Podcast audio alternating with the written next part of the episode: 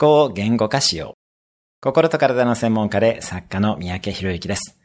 20年以上、5000人以上のコーチングをして気づきましたが、ゴールのないマラソンをしている人がとても多いです。ポテンシャルは高いのに考えることに時間をかけすぎて頭に何も残っていない。よってゴールがわからないという状態です。思考を言語化し、目標にできれば一直線にゴールに向かえます。それがコーチングの力です。思考は話し言葉より40倍から80倍の速さで流れ、言語化しないと頭に残らないと言われています。あなたの思考を言語化してみてください。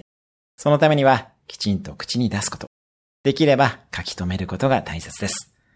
今日のおすすめ1分アクションです。自分のビジョンを書き出してみる。今日も素敵な一日をお過ごしください。